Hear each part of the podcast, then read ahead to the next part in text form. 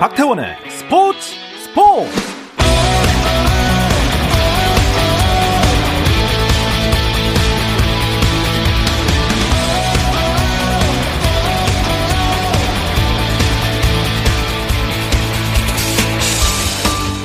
스포츠가 있는 저녁 어떠신가요? 아나운서 박태원입니다. 네, 오늘 하루 이슈들을 살펴보는 스포츠 타임라인으로 출발합니다.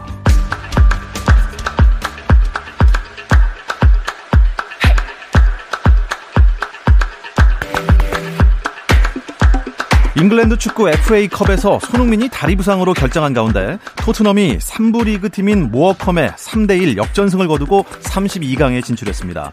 한편 아스널은 2부 팀에 덜미를 잡히는 수모를 겪었는데요. 2부 리그 팀인 노팅엄 포레스트에 0대1로 져서 일찌감치 대회를 마무리하게 됐습니다. 미국 PGA 투어 새해 첫 대회인 센트리 토너먼트 오브 챔피언스에서 임성재가 24언더파를 기록해 미국의 케빈 키스너와 함께 공동 8위를 기록했습니다. 우승은 34언더파를 기록한 호주의 캐머런 스미스가 차지했고 세계 랭킹 1위 스페인의 존 람은 1위에 한타차 2위를 차지했습니다. 프로축구 K리그 1 대구FC가 지난해 임대 선수로 입단해 활약한 공격수 이근호를 완전 영입했다고 밝혔습니다. 계약 기간은 1년입니다.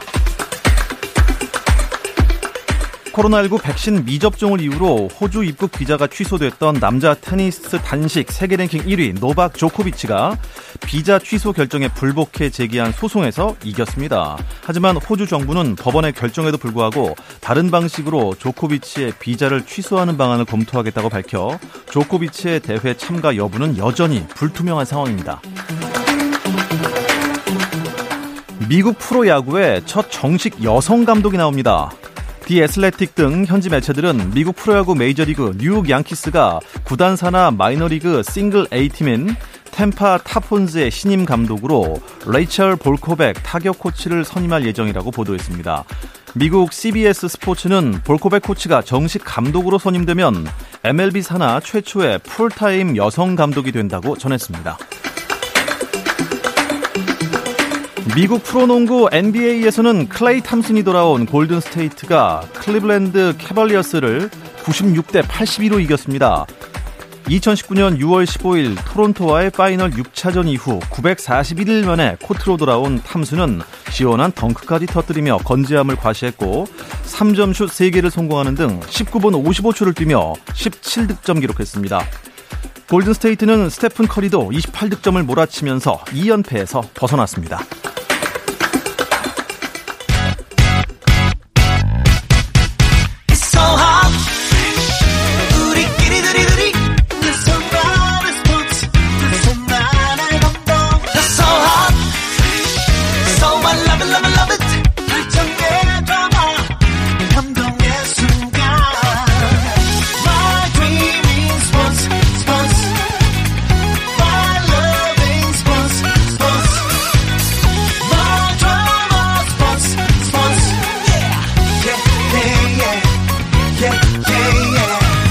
스포츠 스포츠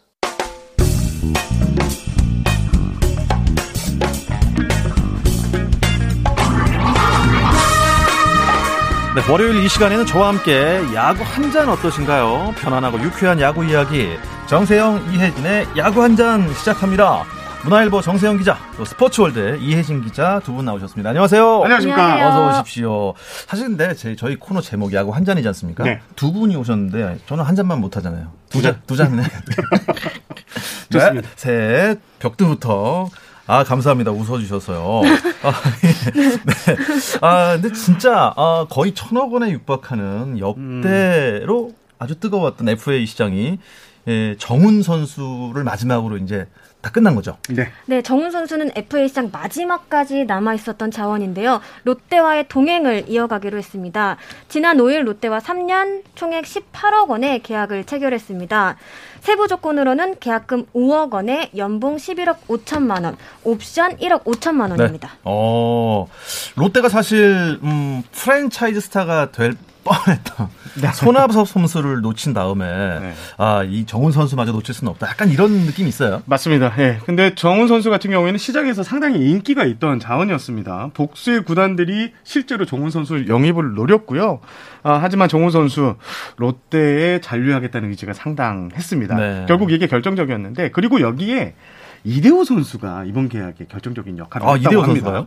아, 정훈 선수가 계약하기 직전 밤 어, 전화를 걸어서 정훈 선수에게 길게 통화를 했는데 금액 차이가 얼마 나지 않으면 남아 달라라고 음. 부탁을 했다고 하는데요. 사실 네. 2017년 이조, 이대호 선수가 메이저리그 생활을 마치고 롯데에 복귀할 때 이때는 정훈 선수가 또 이대호 선수한테 전화를 걸어서 남아 우리 팀에 꼭 와서 경기 같이 하고 싶다는 의사를 아, 전했다 하고요. 네. 그러니까 공교롭게 5년 만에 이렇게 정반대 입장이 됐던 게 이제 비하인드 아닌 비하인드 스토리라고 할 수 있습니다. 롯데 같은 경우에는 정훈 선수가 필요하다 이런 의지는 좀 전하면서도 사실상 좀 적극적으로 움직이진 않았거든요. 기본적으로 첫 만남 자체가 좀 늦었고 또 협상 초반에 제시한 조건도 지금과는 조금 차이가 음, 있었습니다. 네. 하지만 좀 손아섭 선수를 놓치면서 여론이 급격히 악화됐다는 점 등 뭐 일부 영향을 좀 미쳤을 것으로 예상이 됩니다. 계약 발표가 이제 난 이후에 제가 정훈 선수와 전화 통화를 했었는데요. 시원섭섭했다라는 말로 생애 첫 FA 소감 을 전하더라고요. 그 말 안에 좀 많은 의미가 담겨 있지 음. 않나 생각이 들었고요. 정말 최악의 경우까지 염두에 두고 협상을 좀 진행했다고 합니다. 시원하고 섭섭했다. 예. 이 표현이랑 맞는 거겠죠? 맞죠. 예. 네. 아, 양현종 선수를 포함해서 15명의 FA가 행선지를 다 찾았습니다. 네, 그렇습니다. 이번 FA 시장은 지난해 11월 26일 문을 열었는데요. 정확히 딱 40일 만에 마감이 됐습니다. 예년과 비교하면은 굉장히 빠른 페이스입니다. 아, 빠른 거였습니까? 네, 일단 어. 해를 넘긴 자원이 정훈 선수 한 명뿐이었습니다. 아. 일단 지난 3년간 네. FA 시장을 좀 살펴보면요. 당해 연도에 계약을 좀 체결한 비중이 2018, 2019년 최대 30%를 넘지 않았거든요. 그러다가 2020년에 60%까지 올랐다가 올해는 무려 93.3%에 달했습니다. 이렇게 속도전이 가능했던 이유가 뭐냐? 뭐냐? 일부 구단들은 초반부터 마음을 먹고 좀 과감하게 지갑을 음. 열었기 때문이다. 이렇게 좀 분석하는 이야기가 많고요. 예. 또 실제로 이번 FA 총액 규모가 이제 989억 원으로 역대 최고 수준이었거든요. 어, 이적한 선수도 6명이나 됩니다. 아, 총 15명이 FA였거든요. 그중에 6명이 팀으로 옮긴 옮겼죠. 것도 네. 최근 FA 시장에서 상당히 이례적인 현상 중에 음, 하나였습니다. 근데 그 뭐 지난주에도 말씀해 주셨지만 그 슈퍼 에이전트 네. 가 중간에서 많은 작용을 한 것 같아요. 맞습니다. 어, 올해 15명 중에 에이전트가 없는 선수가 나성범, 허도환 선수 정도를 제외한 나머지 선수들은 모두 에이전트가 있었는데요. 특히 올겨울 FA 시장에서 100억 원 이상을 받았던 박건우, 김재환, 김현수 선수는 모두 같은 에이전트였습니다. 아, 그렇습니까? 이게 반대로 얘기하면 FA 시장에서 인기가 있었던 세 선수의 협상 창구가 모두 한 곳이었다는 게 어, 한 곳이었다고 말씀드리고 있는데요. 결국 이 세 선수의 협상 과정을 모두 깨뚫고 있는 에이전트가 정보 싸움에서 음. 구단에 상당히 유리했고요. 네. 결과적으로 이들 모두 100억대 계약 으로 이어졌습니다. 한 구단 관계자의 말을 들어봤는데요. 올해 시장 분위기는 정상적으로 돌아가는 게 아니었다. 에이전트 쪽에서 원하는 시장 가격을 임의로 조정할 수 있었고 정보를 통제할 수 있었다. 앞으로도 상당히 부담스러운 부분이다 이렇게 말을 했습니다. 어, 아, 이런 분위기 되니까 내년에는 뭐 천억을 넘지 말라는 법이 없어요. 걱정됩니다. 네 그렇습니다. 벌써부터 이제 올 시즌 뒤에 맞을 겨울에는 이 기록들이 또 금방 깨질 수 있다 이런 얘기가 나오고 있습니다. 기본적으로 시장에 나오는 선수들이 많아집니다. 다음 FA 시장부터는 서비스 타임이 좀 단축되기 때문인데요. FA 자격 취득 기간이 고졸 풀타임 선수의 경우 9년에서 8년, 또 대졸 풀타임 선수는 8년 8년에서 7년으로 어. 1년씩 줄어듭니다. 그러니까 1년 정도 더 앞당겨서 네. 시장에 나오는 선수들이 생겨나는 건데요. 업계에 따르면 약 30명 안팎, 많으면 40명 내외의 선수가 FA 자격을 취득할 것으로 내다보고 있습니다. 심지어 다양한 포지션에 걸쳐 굵직한 자원들이 또 대거 풀릴 것으로 보이는데요. 특히 포스 파트가 좀 뜨겁습니다. 최대어 NC 양의지 선수를 비롯해서 두산 박세혁 선수, LG 유광남 선수, 키움 박동원 선수 등 주전 안팎 마님들이 대거 시장에 나올 것으로 네. 예상이 됩니다. 쉽게 얘기하면 2년치 FA가 한꺼번에 네. 올 시즌을 마친 뒤 다 나온다. 아. 이렇게 보시면 될 것 같습니다. 양희지 선수가 NC로 완전 그렇게 됐나요 벌써? 시간 정말 빠르죠. 어, 시간 진짜 빠르네요. 예진 기자가 빠트린 선수가 한 명인데 SSG의 이재원 선수도 어. 또 FA로 다시 재자격을 얻어서 나오게 됩니다. 야, 그럼 뭐 포수 자 주전 포수들이 4명, 5명이 나오는 이런 구단들은 그러면 벌써부터 엄청 걱정될 것 같은데. 내년에 얼마를 줘야 하나. 이게 구단들이 지금 볼멘 소리가 여기저기서 나오고 있는데 네네. 네. 다만 이제 변수가 있습니다. 바로 네? 이제 샐러리 캡인데 샐러리 캡이요? KBO 리그는 2023 시즌부터 샐러리 캡 제도를 도입합니다. 그러니까 이게 샐러리 캡이 2021 시즌 그리고 2022 시즌 연봉 총액을 이제 총액에서 120%의 금액으로 이제 이 셀러리 캡을 사용할 수 있다 이렇게 제한을 아. 하는데 이를 어길 경우에는 사치세를 부과하고 또 신인 지명권 제한까지 둡니다. 아. 이에 따라서 올해 FA 계약자들 있잖아요. 네. 계약 그 연봉 계약이 상당히 기형적입니다. 그래서 첫 해는 뭐 100억 계약이다 치면 첫 해는 올해 40억 원을 주고요. 네. 남은 세 시즌은 또 20원씩 이렇게 계약하는 상당히 그러니까 총액 구매를 부풀려 놓는 거죠. 120%로 제한이 되기 때문에 음. 이런 계약이 지금 현재 연봉 계약은 2월 달에 KBO가 이제 발표를 하는데요. 결과를. 요때 이제 나와봐야 알겠지만 올해 상당히 역대 최고 연봉자가 올해 나올 가능성이 상당히 어, 높고요. 그럴 수 있겠네요. 정리를 하면 올해 예. 현재 연봉권을 크게 높여놓은 구단이 또 시즌 뒤에는 FA 시장에서 적극적으로 큰 손으로 활약할 수 있다. 이런 예상도 있습니다. 네. 어, 올해 몸집을 좀 줄인 구단은 내년에 쓸 뭐 총알을 지금 비축해 놨다 이렇게 얘기할 수 있나요? 그렇게도 볼 수 있을 것 같습니다. 아무래도 이제 올해 스토브리그에서 큰 움직임을 보여주지 않은 팀들이 있었기 때문인데요. 뭐 하나나 롯데 같은 경우에는 기본적으로 좀 큰 손 이미지가 있는 데다가 전력 측면에서 좀 보완점이 좀 확실한 팀이거든요. 일단 당장의 대권 도전보다는 조금 더 먼 곳을 바라보며 만들어가는 쪽을 음. 택했다 이렇게 여겨지지만요. 어느 정도 또 기초가 다져졌다 이렇게 판단을 하면 또 과감하게 투자할 가능성도 적지 음. 않습니다.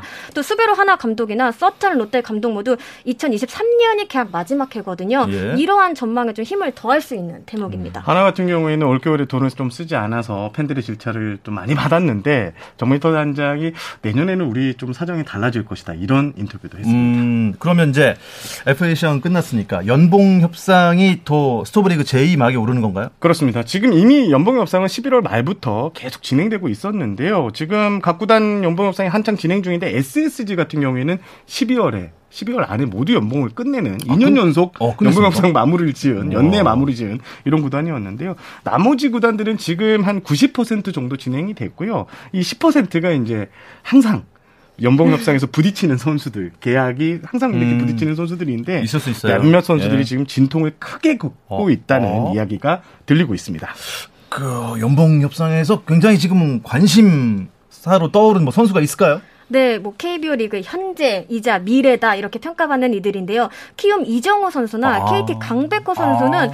이맘때면 항상 관심을 모아요. 이정우 선수 같은 경우에는 2년 차부터 5년 차까지 연봉 기록을 차례로 갈아치워 왔습니다. 6년 차에 올해도 일단 경신은 이미 예약을 해둔 상태입니다. 왜냐하면 이미 5년 차 연봉이 5억 5천만 원이었는데 지금 기존 6년 차 최고 연봉이었던 류현진의 4억 기록을 넘어섰거든요. 네, 관건은 좀 얼마나 오르냐가 될 듯합니다. 또 강백호 선수도 2년 차였던 2019년부터 단숨 이제 억대 연봉자가 되면서 관심을 모았는데요. 이번에는 우승 프리미까지 안고 있거든요. 얼만큼 연봉이 야. 상승할지 여기도 또 기대가 되는 대목입니다. 키움 같은 경우에는 FA 없, FA 영입은 거의 없었는데 연봉 협상에서 상당히 후한 구단 중에 음, 하나입니다. 그래서 그래요? 이정우 선수가 과거보다 더 많은 연봉을 지를 수도 있다. 그리고 아까 말씀드린 셀러리 캡 제도에서 올해 연봉을 부풀려 놓을 필요가 있거든요. 그래서 이정우 선수가 상당히 음. 높은 금액의 예, 연봉 연봉을 매길 가능성이 상당히 높아 보입니다.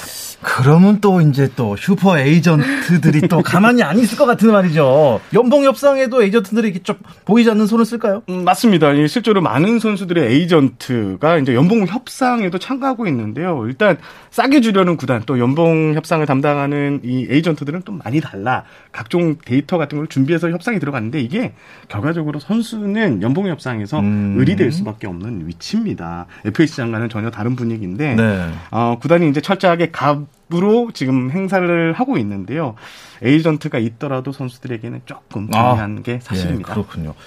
연봉 조정 신청을 할 수가 있죠. 네, 근데 올해는 연봉 조정 신청자가 나오지는 않았습니다. 아, 없었습니까? 사실 오늘이 마감일이었는데요. KBO가 신청 선수가 없었다 이렇게 발표를 했습니다. 앞서 좀 선배가 말씀하신 것처럼 몇몇 선수들이 이 연봉 협상 과정에서 굉장히 불만족스러워한다 이런 얘기가 좀 많이 나왔거든요. 그래서 연봉 조정 신청이 있지 않을까 싶었지만 공식 루트를 통해서 연봉 조정을 하는 대신에 구단과 대화를 통해서 좀 매듭을 짓는 쪽으로 정했다고 볼 수 있겠습니다. 음. 실제로 지방 구단의 한 두세 명 선수가 구단과 좀 마찰이 좀 있어가지고 그 연봉 협상 에이전트들 그리고 변호사들을 만나서 직접적으로 법적으로 이렇게 상의까지 했다는 이야기가 들렸거든요. 그래서 저는 오늘 한 두세 명 정도가 신청할 것으로 보였는데 음. 결과적으로는 어, 아무도 안 했죠. 신청을 안한 음. 이런 상황이 있었습니다. 네, 구단과 선수 합의로 그냥 갈것 같고요. 어, 이제 외국인 선수들은 다 채워졌습니까? 그렇습니다. 기아가 어제 이제 션 놀린 선수 투수인데요. 90만 달러에 계약하면서 10개 구단 외국인 선수 구성이 모두 마무리됐습니다. 어, 내년에 외국인 선수는 뭐 10개 구단 총 30명인데 타자가 10명, 투수가 20명. 음. 신규 계약이 17명이었고요. 기존에 있던 선수가 13명입니다. 아, 일단 롯데하고 기아가 외국인 선수 세 자리를 모두 교체를 했습니다. 그래서 눈길을 끌었는데 그리고 여기에 어, 새로 영입된 선수들 중에 메이저리그 경력이 유독 돋보이는 선수들이 있습니다. 한 명은 키움의 외국인 타자 아, 야시엘 푸이그 선수. 푸이그. 예.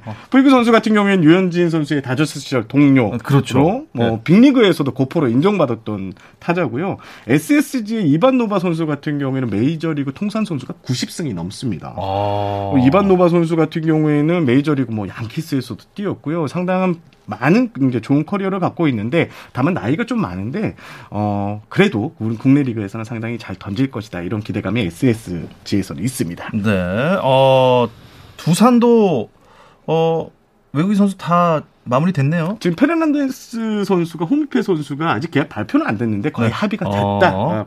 조만간에 발표가 난다라고 구단에서 공식 입장을 밝혔습니다. 알겠습니다. 기아는 또 맹덴과의 결별을 선택했는데 그 이유 궁금하거든요. 잠시 쉬었다 와서 자세히 얘기 나누겠습니다.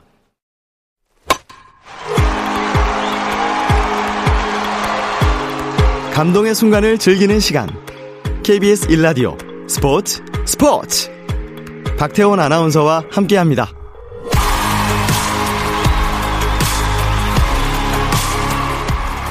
더가웃 안팎의 이야기들을 안주 삼아 듣고 있습니다. 야구 한잔 함께하고 있는데요. 스포츠 이혜진 기자, 문화일보 정세영 기자 두 분과 얘기 나누고 있습니다. 기아가 맹딘과의 결별을 선언했다. 이유가 뭔가요? 일단 맹덴 선수는 재계약 대상자였습니다. 또 기아 역시 마지막까지 좀 고민했던 카드라고 알려졌는데요. 어, 이유가 있습니다. 일단 맹덴 선수는 화려한 경력을 가지고 있거든요. 2021 시즌 현역 메이저리그로 기아에 입단을 했습니다. 네. 뭐 비록 팔꿈 마치 그 뼈 조각 제거 수술의 여파로 전반기엔 많은 경기를 소화하지 못했지만 후반기 들어서 속도를 내면서 어때 좀 존재감을 보여줬다 이렇게 좀 평가받고 있습니다. KBO 리그 적응도 어느 정도 마친 만큼 올해 더 좋은 성적이 기대된다 이런 얘기가 많았는데요. 기아는 다른 선택을 했습니다. 일각에선 경기 외적인 요소들이 좀 영향을 미쳤다 이런 또 얘기들도 음. 나오는데요. 팀이 완전히 녹아들지 못하는 등의 모습에서 좀 점수가 조금 까였을 거란 음. 깎였을 거라는 네. 예측입니다. 사실 외인 3명을 모두 교체하는 것은 구단 입장에서 좀 리스크가 큰 일인데요. 승부수가 좀 통할 수 있을지 좀 지켜봐야 할 대목인 것 같습니다. 글쎄요. 기아의 선택은 어떻게 평가하십니까? 저는 뭐 기아 선수, 어, 저 맹든 선수는 기아가 애초에 보험용으로 맹든 선수를 들어놓고 새 투수를 물색했습니다. 기아가 지금 가장 중요하게 여기는 포인트가 건강인데요. 네. 외부 전력이 이제 수혈된 만큼 건강한 외국인 투수가 어, 많은 이닝을 책임져 준다면 승수가 올라갈 것이라는 기대를 하고 있는데 맹든 선수 같은 경우에는 앞서 이혜진 기자가 말씀한 것처럼 부상이 있었잖아요. 그래서 전반기를 좀 건너뛰었 했던 부분이 좀 리스크로 작용을 했던 것 같고요. 분위기 전면 세실을 선택한 기아 입장에서는 꺼낼 수밖에 없는 카드였다. 이렇게 음. 평가하고 싶습니다. 음. 보통 이제 웨이는 한해 야구 농사 좀 절반 이상을 차지한다 이런 그렇죠. 얘기가 네. 나오잖아요. 네. 그만큼 좀 비중이 크다는 의미인데요. 사실 아무리 뛰어난 선수들도 좀 낯선 리그에 적응하기 위해서는 좀 시간이 필요하거든요. 그런 의미에서 볼때 웨인 3명을 모두 바꾼다는 것은 사실 위험 부담이 좀 큰 일이거든요. 웨인들 사이에서 중심을 잡아줄 줄 사람도 마땅치 않을 수 있고요. 더욱이 이번에 합류하는 3명 가운데 신규 외인 상한선 몸값인 100만 달러를 채운 선수는 없었습니다. 어, 네, 뚜껑은 열어봐야 알겠지만 좀 특 급이다. 아직까지 이런 외인은 없었다는 점에서 조금 요 부분도 지켜볼 만하지 않나 싶습니다. 장정석 감독 만나면 뭐 놀린 선수 같은 경우에는 우리가 100만 달러를 주지 않았지 100만 달러급짜리 선수다 이렇게 좋게 평가를 하더라고요. 어, 그 정도로요. 어쨌든 기아는 뭐 뭐, 뭐 어떻게 해야 되는 겁니까? 뭐 분골 쇄신입니까? 아, 뼈부터 그냥 다 갈아서 다시 세워서 네. 이건 뭐 어? 어떻게든 내년 시즌에 이번 시즌에 잘해야겠다. 맞죠. 약간 의지가 보이는 것 같아요. 일단 오프 시즌 시작부터 이제 출발이 컸는데요. 이게 대표이사, 단장, 감독까지 근처였는데 그러니까, 네. 특히 이제 윌리엄스 감독 같은 경우는 계약 기간이 1년 남아 있던 상황에서 경질이 됐는데 모두를 놀라게 하는 뉴스였습니다. 그리고 이뿐만 아니라 내부 조직 개편도 이루어졌는데요. 이게 일반 회사로 치면 사장과 임원급 인사들이 바뀌고 상당수 부서장도 바뀌고 그렇죠. 팀원들까지 예. 도 바뀌는 예. 이런 이렇게 바뀌었다 이렇게 하면 이해가 쉬울 것 같은데 하지만 또 외부 수혈도 있었습니다. 나성범 선수의 외부 영입이 있었고 또 미국의 파견 같은 예. 에이스 직원도 예. 이제 돌아왔는데요. 예. 기아 내부에서는 정신이 없을 정도로 이번 엄청난 변화가 있었던 스토브리그다 이렇게 예. 평가하고 싶습니다. 예, 어쨌든 김종국 감독이 이제 취임을 했잖아요. 네, 그렇습니다. 어떤 의지를 밝힌 것 같은가요? 지난 6일 광주 서구 기아 오토랜드 광주 대강당에서 신임 감독 취임식이 열렸는데요. 이 자리에서 김종국 감독이 반복적으로 강조한 단어는 좀 기초라는 말이었습니다. 지속적인 강팀으로 거듭나기 위해서는 zero base에서 새로 시작하는 마음으로 기초부터 보다 탄탄하게 음. 다져야 한다 이렇게 네. 좀 얘기를 했는데요. 어, 추가적으로 team first 또 적극적인 플레이 이런 것들을 내세우기도 했습니다. 김종국 감독은 모든 선수를 동일한 출발선에 두고 객관적으로 평가하겠다. 최선을 다해 플레이하는 선수를 적극 기용하겠다. 이렇게 밝히기도 했습니다. 저는 김종국 감독을 자, 보면 2011년에 네. 삼성 감독을 취임했던 류중일 감독하고 상당히 비슷합니다. 프랜차이즈 스타였고요. 부임 첫 해부터 이제 2015년까지 한국 시리즈 우승을 이제 재패를 했는데 2014년까지요. 어, 그런 모습을 볼 때 김종국 감독도 같은 또 내야수 출신이고요. 그렇죠. 그리고 팀 전력도 사실 삼성이 2011년도에 그렇게 높은 평가를 받지 못했는데 어, 기아 같은 경우에도 5강권이지 그 이상은 좀 무리다 이런 얘기도 나오는데 어쨌든 지금 나오는 분위기로는 김종국 감독, 유종일 감독이 진짜 비슷하게 걸어가고 있다. 음. 이렇게 평가하고 싶습니다. 네, 우리 김종국 감독. 예. 그 가수 김종국 씨는 아니지만 어쨌든 머리끝부터 발끝까지 다 사랑스럽게 한 남자가 있어. 예, 기아를 좀 올려주셨으면 하는 바람이 있는데 2020 시즌 그래서 김종국 감독과 기아 어느 정도 성적 예상하십니까? 저는 개인적으로 이 기아가 이번 스토브 리그에서는 좀 객관적으로 전력 보강이 좀 가장 확실하게 이루어진 팀이 아닌가 이렇게 생각이 들었습니다. 최대 약점으로 지목됐던 선발진과 또 거포 쪽에서 플러스 요인을 좀 채워 넣었기 때문인데요. 네. 근데 다만 이것만으로 우승권으로 볼 수 있냐? 이건 조금 어렵지 않을까 싶어요. 여기에다가 외인 3인방의 활약 그리고 젊은 선수들의 성장이 더해져야 네. 좀 높은 곳으로 갈 수 있지 않을까 이렇게 생각을 그래서 몇 해봤습니다. 등이요? 어, 5강권 정도. 5강권. 네. 어. 저는 비슷한데요. 아까 앞서 말씀드린 5강 후보에는 오를 수 있는데 이게 타선 같은 경우에는 나성범 네. 선수를 영입했지만 그 네. 그 뒤를 받쳐줄 거포 자원이 좀 부족한 게 사실입니다. 아. 결국 최, 최홍우 선수가 어느 정도 해주느냐에 따라서 기아의 성적이 결정될 것 같은데요. 우승을 노릴 수 있는 전력은 아니다. 라고 객관적으로 음, 평가하고 싶습니다. 아, 예, 좋습니다. 아, 외국인 선수 구성으로만 따지면은 두 분은 어느 팀이 좀 강해 보이나요? 돈을 많이 쓴 구단이 아. 삼성인데요. 삼성이 돈을 390만 많이 달러를 썼습니다. 390. 가장 많은 돈을 썼는데 기존에 이제 피렐라 선수, 네. 뷰캐넨 선수를 네. 잡았고요. 재계약을 했고요. 새로 영입된 알베르스 선수가 있는데 참 짜임새가 좋습니다. 알바레스 선수 같은 경우에는 일본 프로야구 경력이 또 눈에 띄게 괜찮고요. 어, 또 삼성 외에는 350만 달러를 쓴 SSG도 SSG. 아까 노바 선수 말씀드렸고요. 여기에 이제 케빈 크론이라고 일루수 자원 192cm의 무시무시하게 생겼습니다. 이 선수를 영입한 게 어떤 효과를 불러일으킬지 이것도 관심이 가는 포인트입니다. 예. 저는 두산도 좀 관심을 두고 있는데요. 두산이 이제 외인 투수 쪽에서는 명가로 통하잖아요. 1998년 외인 제도를 도입한 이후에 KBO 리그에서는 MVP를 수상한 외인이 총 4명인데 아, 모두 두산 소속이었습니다. 지난해 MVP였죠. 미란다 선수도 올해 두산 유니폼을 그대로 입을 예정이고요. 여기에 오른손 정통파라고 불리는 로버스 스탁 선수가 합류를 하는데요. 직구 평균 구속이 150 5km에 달할 정도로 아주 강력한 강속구를 보유하고 있다고 합니다. 미란다 선수와 함께 최고의 좀 외인 원투 펀치로 자리매김할 수 있을지 지켜보면 좀 재미있을지 않을까 생각이 듭니다. 무지 빠른 강속구 던지는 투수들이요. 무지 빠르게 볼밖에 못 던지는 경우가 있어. 그런 스톱 선수는 좀 다르다고 합니다. 아, 제구가 네. 아. 상당히 잘 되는 빠른 네. 볼을 던지는 아유. 투수다. 라고 합니다. 예, 저 니, 니퍼트 형님은 왜 안 돌아오시는 거예요? 어쨌든요. 어, 자, 이제 겨울에 개인으로 훈련하는 선수도 꽤 있죠. 네, 네 12월과 1월은 비활동 기간입니다. 네. 선수마다 좀 차이는 있지만 기본적으로 이제 2월 스프링 캠프가 시작되기 전까지 몸을 만드는 데 주력하는 모습이 대부분입니다. 개인적으로 뭐 프로그램을 짜서 훈련하는 선수들도 있고요. 마음 맞는 선수들끼리 이제 3, 3, 5 음. 모여서 같이 하는 경우도 있더라고요. 또 이때는 평소 하기 힘들었던 운동을 하는 시기이기도 한데요. 대표적으로 뭐 요가, 필라테스 등이 있을 수 있을 것 같습니다. 시즌 중엔 특정 근육들 위주로 사용을 할 수밖에 없는데 어. 이런 운동들을 통해서 좀 네. 전체적인 네. 밸런스를 맞추는데 도움이 많이 그 된다고 하더라고요. 스프링 캠프가 2월 1일부터 시작했는데 선발대가 있습니다. 그래서 어. 캠프가 열리는 장소에 네. 한 보름 전에 먼저 가서 몸을 푸는 선수들이 많은데요. 올해도 어, 각 구단에 이제 한 절반 정도의 인원들이 미리 넘어가서 그곳에서 몸을 만드는 선수들도 많이 있을 것 같습니다. 네. 자, 그렇다면 그렇게 몸을 열심히 만들고 개막은 언제 하나요? 개막은 4월 2일에 4월 2일이요? 네. 아, 4월 2일까지 어떻게 기다리죠? 금방 오겠죠? 금방 옵니다. 금방 옵니다. 정말 금방 옵니다. 아. 올해도 이제 팀당 100만 4경기씩 치르는데요. 어, 일단 개막전 일정 같은 경우에는 최종 성적에 따라 상위 5팀의 홈 경기로 편성을 하되 LG하고 두산 홈구장이 중복됨에 따라서 원정에서 그, 럴수 있겠네요. 개막을 맞이하게 됐습니다. 아, 예. 야구 대표팀 아시안 게임 대표팀 감독은 어떻게 선임이 됐나요? 네, 선임을 돼야죠.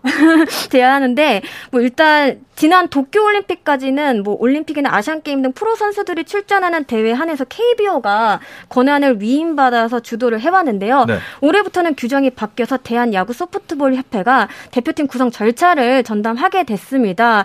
일단 신임 감독의 경우 일정 조건을 충족하는 지원자들에 한해서 공개 모집 절차를 거칠 예정이라고 합니다. 조건이 충족된다면 무슨 조건이 있나요? 일단 프로 경력이 있고 이왕이면 선수 출신이어야 되고 이런 건데 제가 힌트를 하나 드리면 지금 현재 프로야구 2군 감독 중에 어. 좀 어린 축에 속하는 어. 감독이 유력한 후보로 떠오르고 있다 이런 얘기가 있고요. 예. 이 해당 인물은 올해 소속 구단 감독 후보까지 올랐던 음. 인물인데 일단 KBO와 대한야구협회가 지금 세대 교체 의지가 너무 강하거든요. 어, 항저우 아시안 게임에서 좋은 성적을 새 감독이 올리면 네. 이 감독이 2023년 WBC까지 지원하는 그러니까 이끄는 이런 그림을 어... 그리고 있습니다. 이건 축구랑도 비슷 하네요. 축구 지금 황선홍 감독 그 팀도 맞습니다. 네. 어, 항저우 아시안 게임 성적에 따라서 뭐 거치가 예. 팀 감독 얘기. 야, 참 축구나 야구나 좋은 성적 거뒀으면 좋겠네요. 아, 벌써 시간이 이렇게 됐네요. 이야기를 끝으로 이번 주 야구 한 잔 여기서 마치겠습니다. 문화일보 정세영 기자, 또 스포츠월드 이혜진 기자 두 분 고맙습니다. 감사합니다. 감사합니다. 내일도 저녁 8시 30분입니다. 박태원의 스포츠 스포츠.